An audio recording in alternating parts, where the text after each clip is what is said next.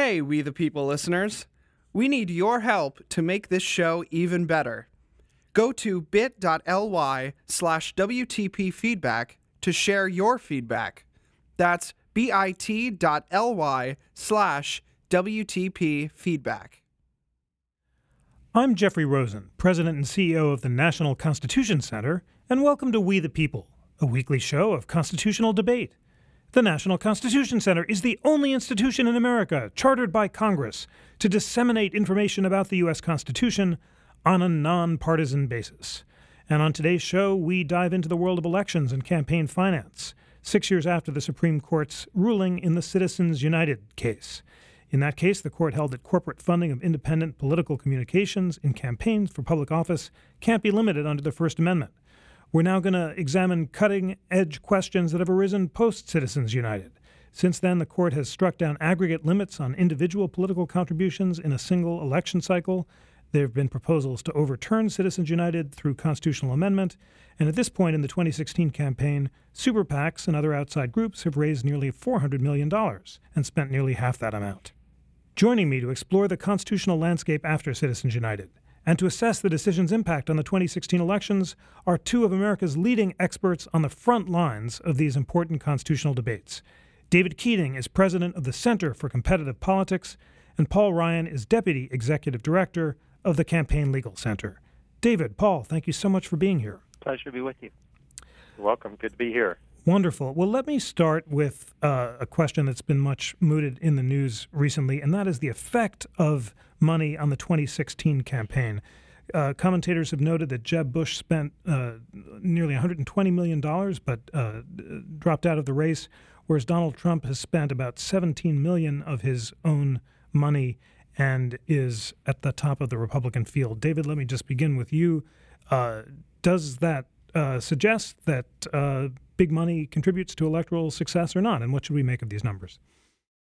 Well, a mathematician might say it's necessary but not sufficient. So you, you need money to run a basic campaign, but money is not sufficient to win you the nomination. Or as uh, you know, the Beatles once sung, "Money can't buy you love, but it can't buy you votes either." and in this cycle, what we've seen is uh, the big spending candidates don't seem to be going anywhere. In fact, President Obama really got his political start running against a self-funder who spent millions of dollars in the Illinois uh, Senate race, and but Obama wound up the victor, and now he's been president for seven years. So clearly, we see example after example of self-funder or big spending campaigns. Uh, basically, you can you can talk to the voters about an issue or a topic, but you can't make them agree with you. You can't make them vote for you, and you can't make them vote for the candidate you like best. Thanks so much for that. Uh, Paul, uh, critics of money in politics say that the evidence of Bush and Trump is like citing weather reports to disprove climate change. They point to the fact that the candidate with most money wins the overwhelming majority of races. Rick Hasen, who's been on our program, says money doesn't win elections, but it gives you a much better chance of being elected. What is your sense of these arguments? Um, you know, I agree with those arguments generally. I think perhaps even more importantly, money buys you access and influence after election day. And that is one of the most troubling aspects of money in our, our electoral process today the ability to get access and influence uh, for those who are able to write big checks during the campaign process. And, and, you know, in the Republican presidential primary contest, for example, I think we started with somewhere in the neighborhood of 15 candidates. Every one of them, I believe, except for Donald Trump, was being supported by a super PAC. So, you know, to point to Jeb Bush's failed candidacy and say, well, he had a big super PAC and his candidacy failed, so that means super PACs are worthless and can't buy you an election. Well, that discounts the fact that uh, almost every other candidate has a super PAC supporting him or her, and it has become necessary, at least at the federal level, to have super PAC support in order to become a viable candidate. Thank you for that. Well, speaking of super PACs, uh, David Keating, you recently wrote a piece in the Wall Street Journal with Edward Crane of the Cato Institute that begins If you're looking for the villains who created the so called super PACs, look no further. We are the guilty parties. And you say that we are two of the winning plaintiffs in Speech Now versus Federal Election Commission, decided by the U.S. Court of Appeals for the D.C. Circuit in March 2010. You say that Speech Now, not Citizens United, made super PACs possible and legal. Tell us about Speech Now and why you think it was correctly decided on constitutional grounds. Well, the uh, you know, I, I, think it's worth remembering what the Constitution says about the fir- and what the First Amendment says. And the key part of the First Amendment when it comes to political speech is Congress shall make no law abridging freedom of speech. And what we have is a thicket of laws. And one of the one of the crazy uh, concepts that we had in the law was one person could spend an unlimited amount of money uh, on speech, whether it was buying an ad in the newspaper or something on the radio or TV. But the law said two people couldn't get together and pool their money, or three or four or five, if any one of them put more than $5,000 into the pot. And I said, well, that's a really strange concept. So I said, this can't possibly be the case under the First Amendment. So I, I talked to the group that I now run, the Center for Competitive Politics, and said, I want to start a group to work for free speech rights in the elect in the in the campaigns for office, supporting candidates that support free speech, opposing those that, who don't. And I want to form a group where all of us can put money in together and speak to fellow citizens. That's basically what speech now is. Individuals pooling their money and then speaking to other citizens about who we think they should vote for and why. And to make a long story short, the the court said you can do it. Now, the Citizens United case made our um, lawsuit an open and shut case at that point, but uh, we were very confident about this going in because going back to 1976 and the landmark case Buckley versus Valeo, which interpreted the Federal Election Campaign Act, the Supreme Court said you can't limit the amount of money uh, that people can spend speaking uh, to people. So if one person can do it, clearly then more than one person uh, can get together and form a group. Okay, thanks so much. Um, okay, um, now uh, Paul, take us through the doctrine here. It's complicated, and I always need to remind myself about Buckley's distinction between contributions to a candidate, which uh, the Supreme Court said uh, could be limited because they could be potentially corrupting, as opposed to expenditures by individuals, which the Supreme Court said could not be limited in Buckley if they weren't coordinated with the candidate's campaign. But Speech Now went went further and said the First Amendment, First Amendment allows lots of individuals to pool their resources and, and use this right to make independent expenditures that one person was allowed to make under Buckley. Uh, d- d- does the Speech Now decision allowing super PACs follow directly from Buckley, or did you need Citizens United really to make it possible? Well, you know, it, it's hard to say for certain, but I think the fact that the Supreme Court had decided the Citizens United case about three months prior to the D.C. Circuit deciding the Speech Now case um, certainly helped the court uh, reach its outcome in Speech Now and give birth to super PACs. In fact, the D.C. Circuit explicitly cited the Supreme Court's reasoning in Citizens United and said, uh, to summarize it, hey, the Supreme Court just told us in Citizens United that independent expenditures don't pose a threat of corruption.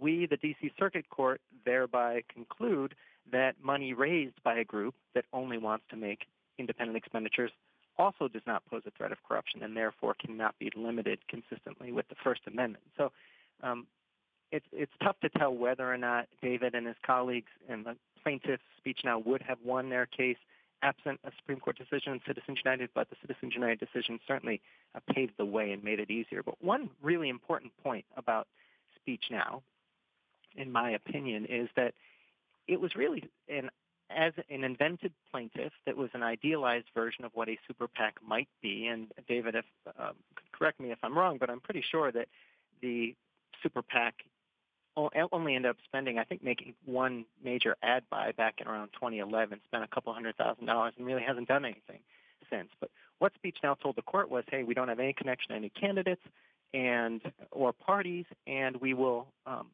raise and spend money completely independently of candidates and parties and led the court to believe that they would do this over election cycles on issues around the First Amendment, et cetera. Now, what we actually have post Citizens United and post Speech Now, what are actually the predominant model for super PACs are single candidate shadow campaign committees. Going back to the 2012 presidential cycle, for example, We had Restore Our Future, which was the super PAC dedicated to the election of Mitt Romney president. We had Priorities USA, which was the super PAC dedicated to the election of President Obama. In the 2016 cycle, it has pretty much become required or viewed that way, at least by most political players, to have a candidate, single candidate super PAC. Jeb Bush had Right to Rise. And Mark Elias, who is a very prominent Democratic Party attorney who is representing Hillary Clinton in this campaign cycle, he went to the Federal Election Commission on behalf of a different client, Majority PAC, a Democratic super, super PAC, last fall and asked the FEC to bless his plan and the Democratic Party's plan, Majority PAC's plan, to have all major down ballot candidates, uh, Senate and House candidates, set up their own single candidate super PACs themselves, much like Jeb Bush did. So the super PACs we have today are much different than the ones that were uh, written about by Speech Now in that case that convinced the court to, to allow them to come into existence. Thanks for that. Uh, David, uh, Paul, Paul, says that these single candidate super PACs, uh, like Right to Rise, can influence or buy influence after an election.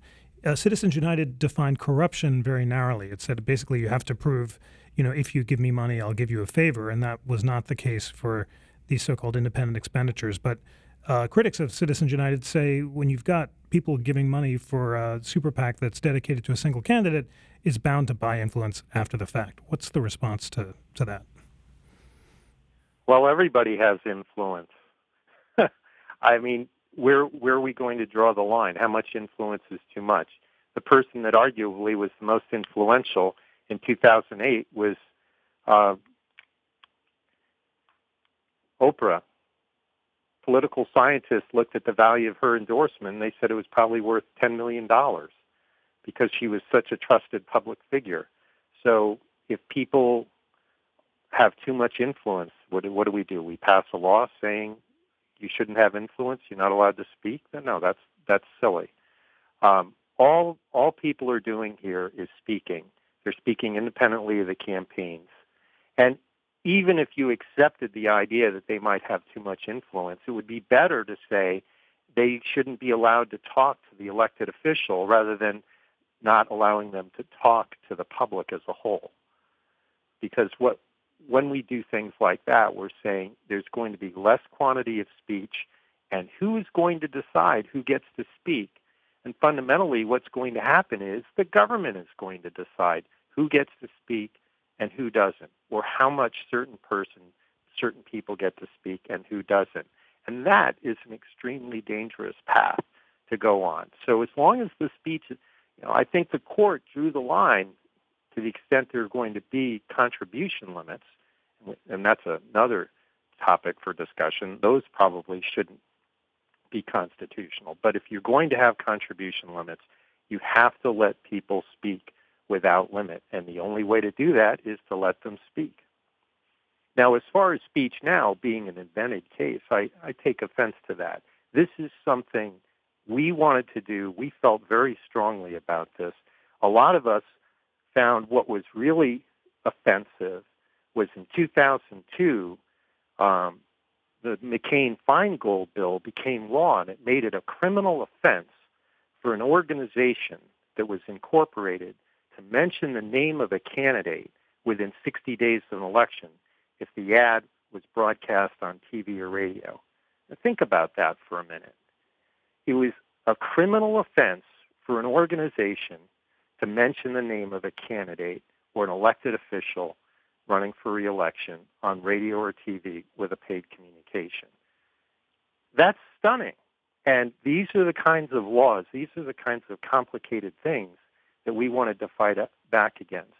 When Speech Now was finally given the green light to operate, and unfortunately it took over two years, which to me is another offensive thing in and of itself, that we were not allowed to speak in the 2008 election, and we were barely allowed to speak in the 2010 election. And when we were finally able to speak, who was up for reelection but Russ Feingold? And that's when we finally ran our ads. And the average person in the Milwaukee area saw these ads between eight and ten times. So I, I don't say that that is. I wouldn't say anyone would say that's a trivial amount. Um, that was an important amount, and I'm not claiming it led to his defeat or the victory of his opponent, but it was something that allowed us to speak. Thank you for that. So, Paul, I, I want to focus on the constitutional, not the policy issue, because this is a, a, constitutional debate. And David has said that more uh, spending by super PACs can lead to more information available on the candidates. Uh, he says that's th- super PACs are the reason why the GOP primary uh, this year is a horse race, not a coronation. As a, as a constitutional matter, what is the response to that? Is is the claim that the uh, that money is not uh, speech, or is the claim that uh, the court defined corruption too narrowly as quid pro quo corruption and stood, should instead tap into this strong anti corporate tradition dating back to Thomas Jefferson and Andrew Jackson that believed that uh, money in politics could be uh, regulated uh, because of the dangers of uh, creating the appearance of corruption. Well, I, th- I think there are a number of different problems with our jurisprudence today, and one is precisely the definition of corruption that you just mentioned, that in the Citizens United decision and then more recently, even in the McCutcheon decision, the Supreme Court did, I think, um, pare back the definition of what constitutes corruption and pared it back to, as you've described, essentially quid pro quo corruption. But as recently as 2003, a majority of the Supreme Court in the McConnell decision referred to that quid pro quo definition of corruption as a crabbed view of corruption and was highly critical of it. And in that decision in 2003, which upheld the McCain-Feingold law almost in its entirety, the court recognized, in my view, a much more realistic definition of what constitutes corruption, including buying access and influence. Now, David had said, well, everyone has influence. Well, uh, the real problem, in my view, is when people can buy access and influence. Uh, and that is something that the Supreme Court, at one point in time in the not too distant past, was very troubled by. Um, but the majority, at least the majority of the court prior to the passing of Justice Scalia, uh, started uh, tending away from or trending away from in more recent decisions. So the definition of corruption really matters. I think we had a, a realistic recognition of, of the fuller scope of what constitutes corruption in the 2003 McConnell decision and a, a crabbed view of corruption in the court's own words more recently. Thank you for that. David, uh, you know, what in the Constitution tells us how broadly to define corruption. When I, when I teach constitutional law, I never have a good answer to students who ask, you know, how does the court decide what's a compelling interest? Because there's not really any clear methodology for it. The Buckley case just announced that uh, fighting corruption was a compelling interest, although it didn't uh, precisely define corruption. I think you believe, if I understand you, that the that the Buckley case should be overturned and that donors should be allowed to give money to candidates directly. But as a constitutional matter, do you think that uh, stopping some sort of corruption is a compelling interest, and why, and, and how precisely should we define corruption? Well, I the um, again, I, you know what Paul what Paul said was that, um, among other things, it's okay to regulate the amount of speech. Congress should be able to limit the amount of speech people can do about the government. And really without any limitation. It seems he, he's not willing to say there are any limits on this speech, that Congress should be able to, to limit this speech. If if this is important, what which and I I I don't believe it is at all to uh, limit the speech of people. That if you're concerned about undue influence on elected officials, then ban them from talking to the elected officials directly, but don't ban them from talking to their federal fellow citizens. And the, the idea that somehow campaign finance regulation has to ban or limit people from speaking publicly, I think is totally contrary to the First Amendment. It says Congress shall make no law abridging freedom of speech. Now, that being said, this whole concept of corruption, there's no evidence that these campaign finance laws do anything to reduce corruption. Uh, if you look at states that have high corruption levels, Uh, or low corruption levels, and you look at the contribution limits or the campaign regulations in these states, there's no correlation. The states, in fact, some of the states that have the least amount of campaign finance regulation are the best run states in the country with the least corruption. So there's no evidence that any of these laws actually work to reduce corruption. Political scientists have also looked at trust in government, and they've looked at public opinion polling over decades. They've tracked states that have changed their laws to require more and more regulation of campaigns. And they've again, they've found no difference in states that have stronger, stricter regulation of speech with, and states that don't compared to people's views of trust in government. So even if you accept that this is important, there's no evidence that any of these laws actually work to reduce corruption or people's attitudes about how much they trust government. Okay, uh, powerful, uh, provocative arguments. I'm, I'm, eager for your response. Paul, do you agree that there is no evidence uh, that there's a correlation between uh, corruption and confidence in government and uh, campaign spending? And how would you relate this to uh, Montana's Corrupt Practices Act? This was a 1912 law that the Supreme Court applied Citizens United to strike down 100 years later in 2012. This forbade Montana corporations from making campaign expenditures supporting or opposing a candidate or political party. And in doing so, the justices overturned the finding of the Montana Supreme Court, noting the long history of political corruption in Montana dating back to the progressive era. So, is there or is there not a correlation between actual corruption and uh, campaign spending? I think the best record of evidence of corruption stemming from the raising and spending of large amounts of money in the electoral sphere would be found both in the congressional record for the McCain-Feingold law and then set out in great detail in the U.S. District Court for the District of Columbia's decision upholding the McCain-Feingold law, the portion of the decision written by Judge uh, Colleen Kollar-Kotelly in the McConnell case, the district court opinion is in excess of 100 pages, going painstakingly through all of the evidence of corruption that the McCain-Feingold law was closely tailored to reduce. So um, I think that's where the best evidence of corruption is. In terms of the Montana case that got to the Supreme Court about a year after the Citizens United case, um, I thought it personally unwise for the state of Montana to uh, appeal their case to the U.S. Supreme Court for one reason, which is that the actual evidence of corruption that existed in Montana in the late, late 1800s that led to the passage of that law had to do with uh, essentially bribing of members of the Montana state legislature, including handing them cash on the floor of the legislature.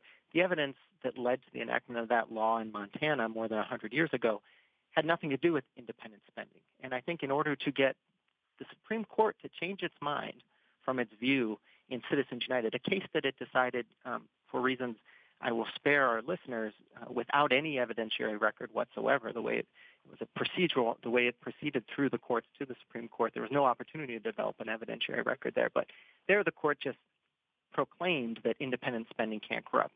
No opportunity to compile a record. I think the only reason, the only way to get the court to change its mind on that point is going to be to present evidence of corruption stemming from independent spending fundraising, um, as well as independent spending itself.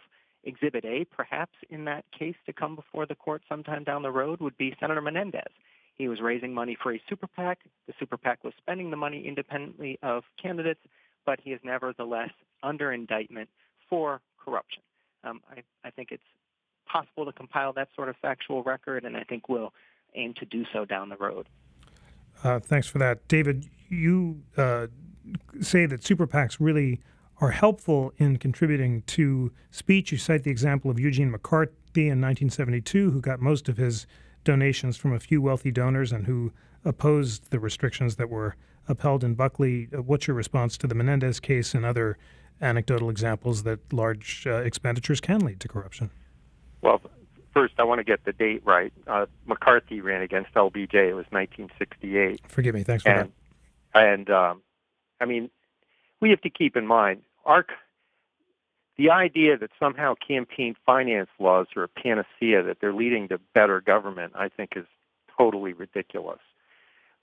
Before the Federal Election Campaign Act uh, was passed and, and with its amendments in the mid 1970s, basically we had no limitations on how much could be spent uh, for either giving money to candidates' uh, campaigns directly or doing independent campaigns for the candidate.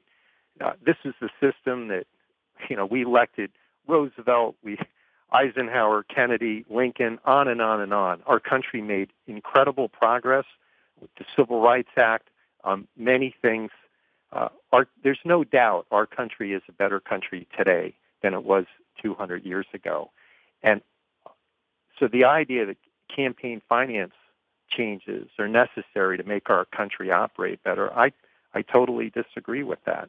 The idea that the McCain-Feingold Act, like Paul says, it was a closely, carefully tailored bill.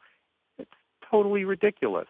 The bill made it illegal, a criminal offense for a group like the Humane Society to run an ad telling people to call the local congressman and to vote for a bill to help protect animals if the ad was run within 60 days of an election. I don't see that type of restriction on speech as something that helps us improve our government. Basically, what it says is we're not allowed to talk about our government, we're not allowed to pressure our government, all because of some wild theoreticals about what might happen. So if we have a if Senator Menendez is corrupt, then let's find the corruption and prosecute him for violating laws against bribery or selling his office to various people to, to do things. But the answer isn't to limit the speech of people because that's something that helps protect corruption. If we can't speak out about our government, we're not going to be able to hold people in office to account. I'm Nicandro Iannacci, producer of We the People. We'll return to our conversation with David and Paul in just a moment. Before we do, I want to take a second to thank you for listening and to ask you to help us make this podcast even better. We here at the National Constitution Center are very proud of the show, and we are so grateful to all of you for your support and for your commitment to thoughtful, nonpartisan debate. However, we know that we can always improve, and at this particular moment, when the center is dramatically expanding the breadth of its work, we want to reflect on where we are and where we're going. That's where you come in. You are a vital part of this process. Your feedback will help us decide where to invest our time and resources and what changes, big and small, will make your listening experience more interesting, more engaging, and more fun. So go to bit.ly slash WTP feedback to share your feedback. That's bit.ly slash WTP feedback. Happy listening. All right, I want to turn now to the important question of anonymous speech uh, and to the Van Hollen case, which was decided recently by the U.S. Court of Appeals for the D.C. Circuit. Um, I think that, uh, Paul, rather than my describing it, let me ask you to describe uh, the regulations at issue in Van Hollen. Well, I'll say that these were promulgated in response to the FEC versus Wisconsin Right to Life case and involved the uh, degree to which corporations and labor unions had to disclose um, donors for electioneering communications. Tell us about the regulation and the Supreme Court and the uh, U.S. Court of Appeals decision upholding it.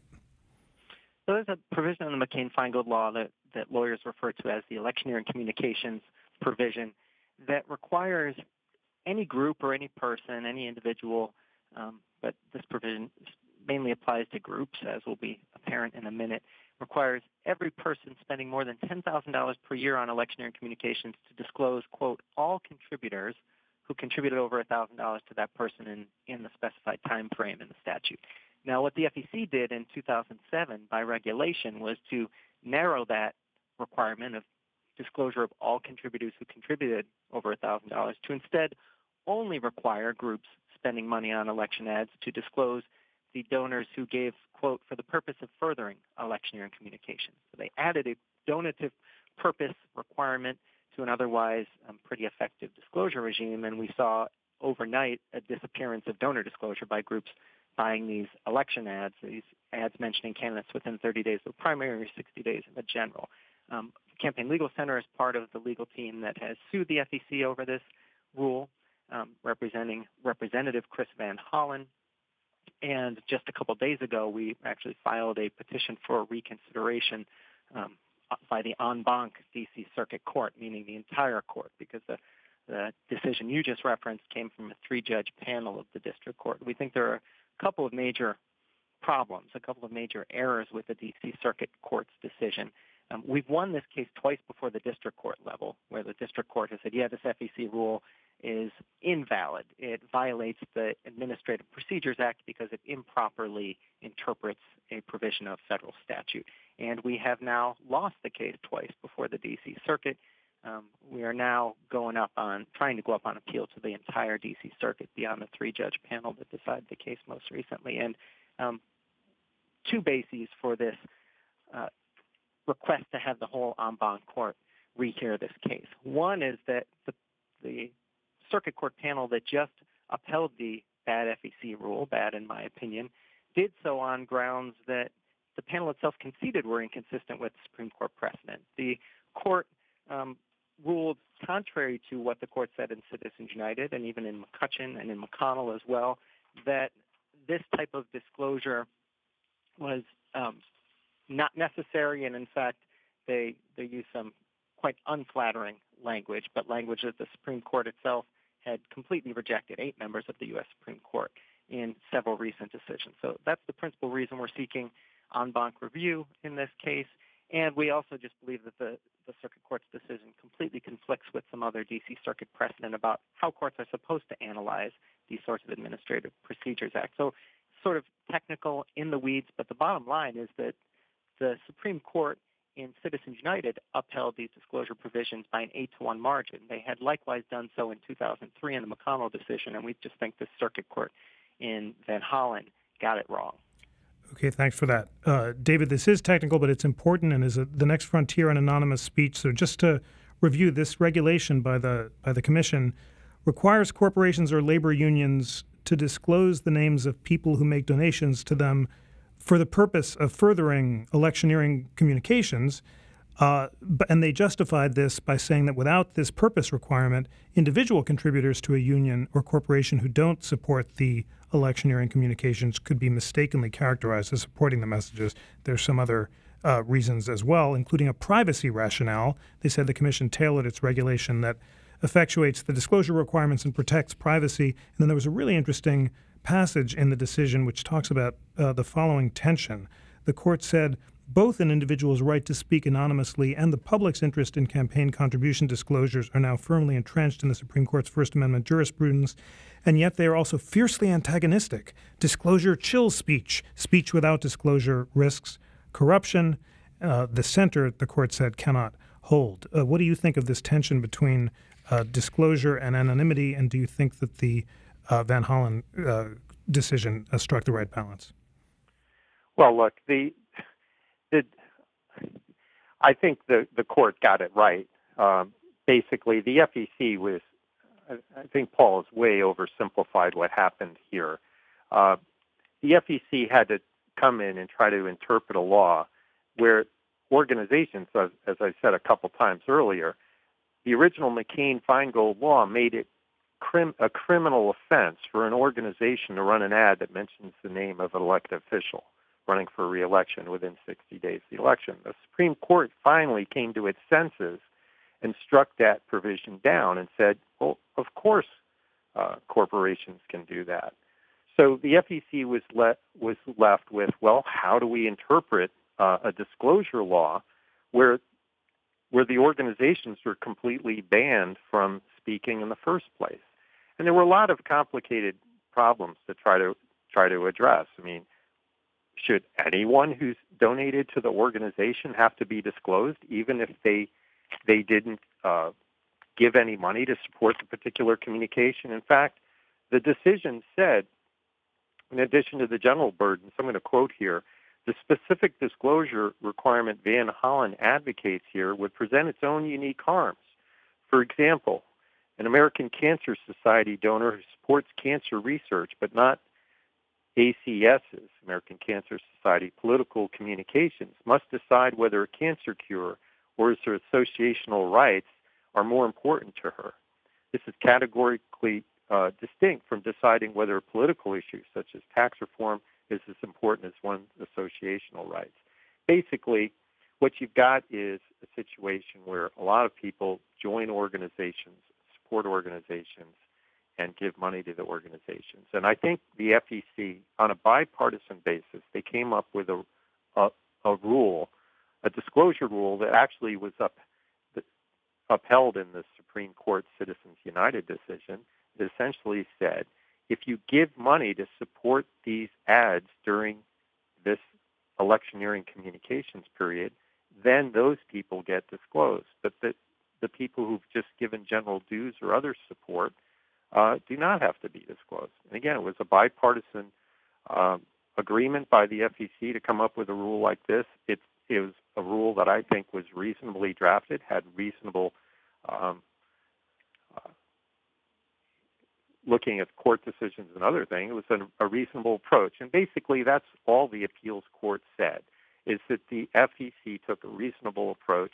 and given the jurisprudence about courts overturning agency decisions, they're not supposed to do it unless the agency hasn't taken a reasonable approach. And I think it's going to be really tough for the en banc circuit, if it even takes the case, to overrule uh, the appeals, the three judge panel, because it, it would not only overturn a rule by the FEC, it would throw into question many, many other rules by other agencies, not just this one.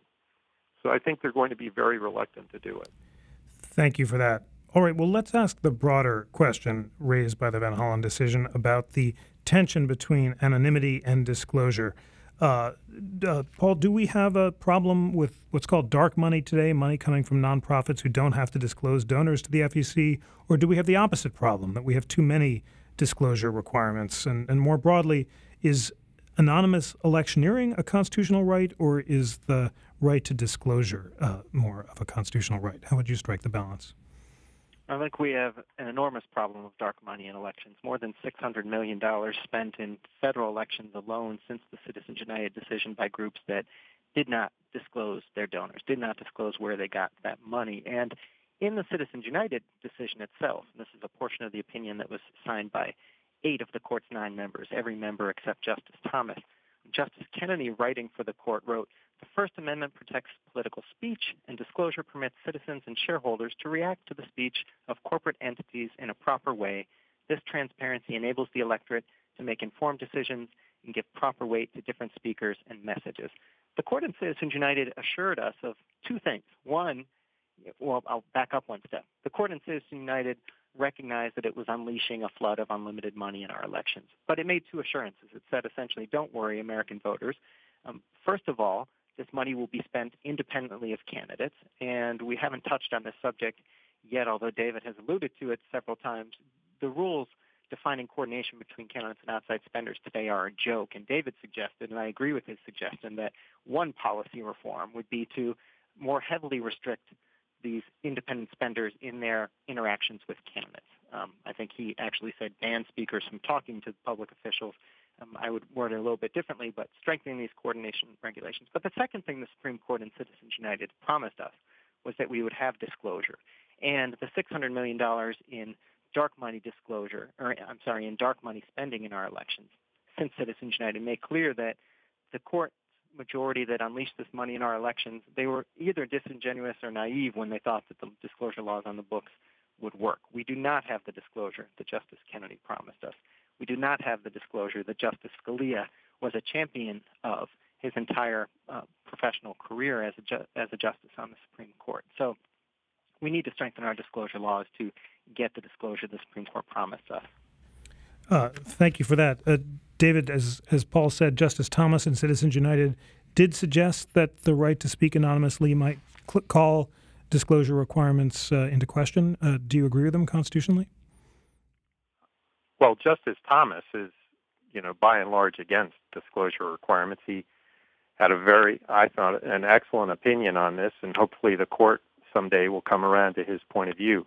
That being said, the amount of disclosure that we have today, a lot of it is ridiculous. It's point, it's pointlessly drafted. Um, organizations such as the organization Paul works for uh, defend these nonsensical laws. Uh, look, someone one can agree that disclosure uh, can serve useful purposes, but the disclosure laws, as they're drafted now, are silly. The disclosure thresholds are far too low. Let me give you a couple examples. Right now, if if you want to donate to it, when we first passed the disclosure laws in the 1970s, uh, the disclosure threshold was uh, I believe, $100. It, in 1979 was raised to $200. So if you donated that amount to a candidate, it would be in the public record. But where was the public record? It was in a filing cabinet in a federal agency in Washington, D.C. So to go look that up, you had to basically go to the FEC to look it up. Today, you can Google anyone's name and see how much they gave to basically any federal candidate. And if it's over, over $200, it's, it's available online to anyone. Now, what is the point of that exactly? There is no point to that. That's a totally ridiculous thing to have disclosed. And we should encourage people who want to give small donations to give these small donations to candidates um, and, and not to have their name on the internet for everyone to see because their boss may not like it, uh, who they're giving to, or they may be supporting a candidate with very you know radical views or something. So I think we've got to raise the disclosure thresholds for giving money to candidates at the very least. The second thing is we have to raise the the thresholds for even registering and reporting.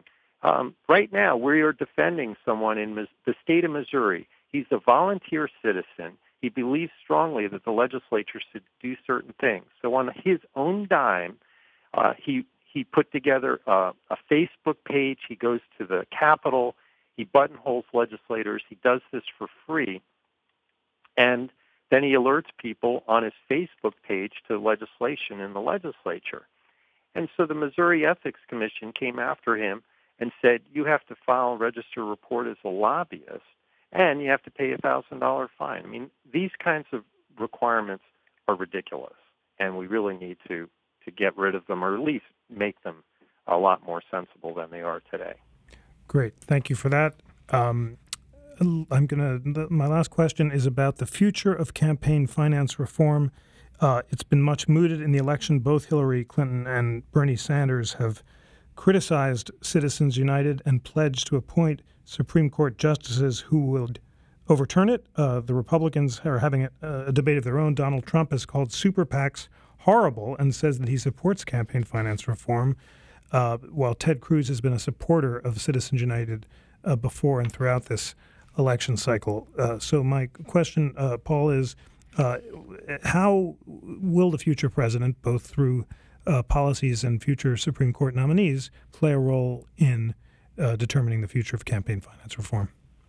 Um, it's it's definitely will be the case that the next president will play a major role in determining the future of campaign finance reform in the United States for the reasons you've described. The Supreme Court, this matter always ends up in the hands of the Supreme Court.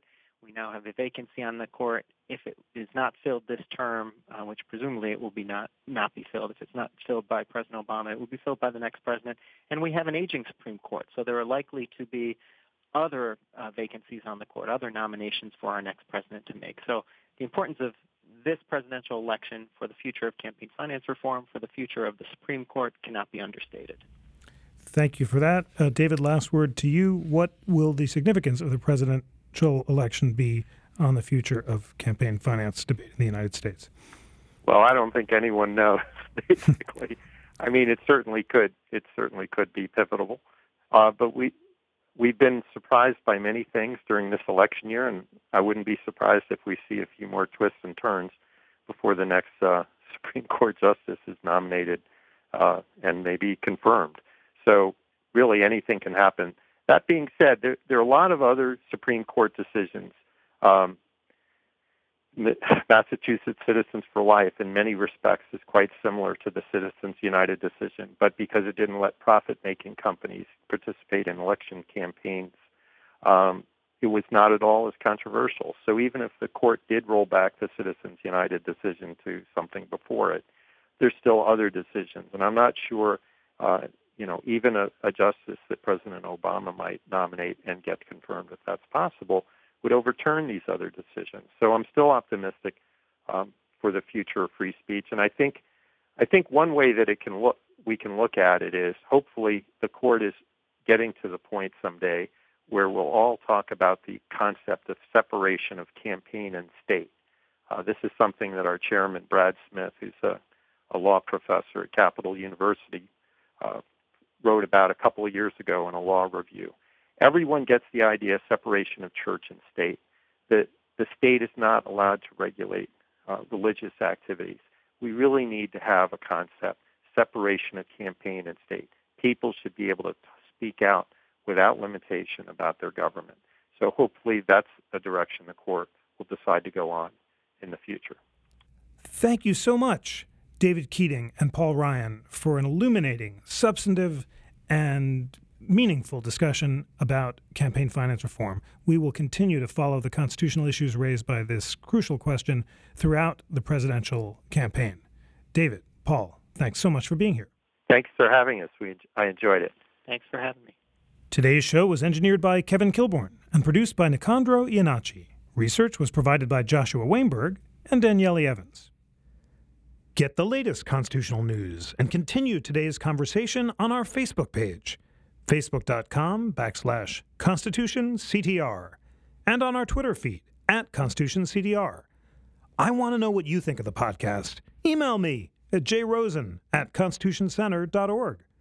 Please subscribe to We the People on iTunes. Just search for us in the iTunes Store.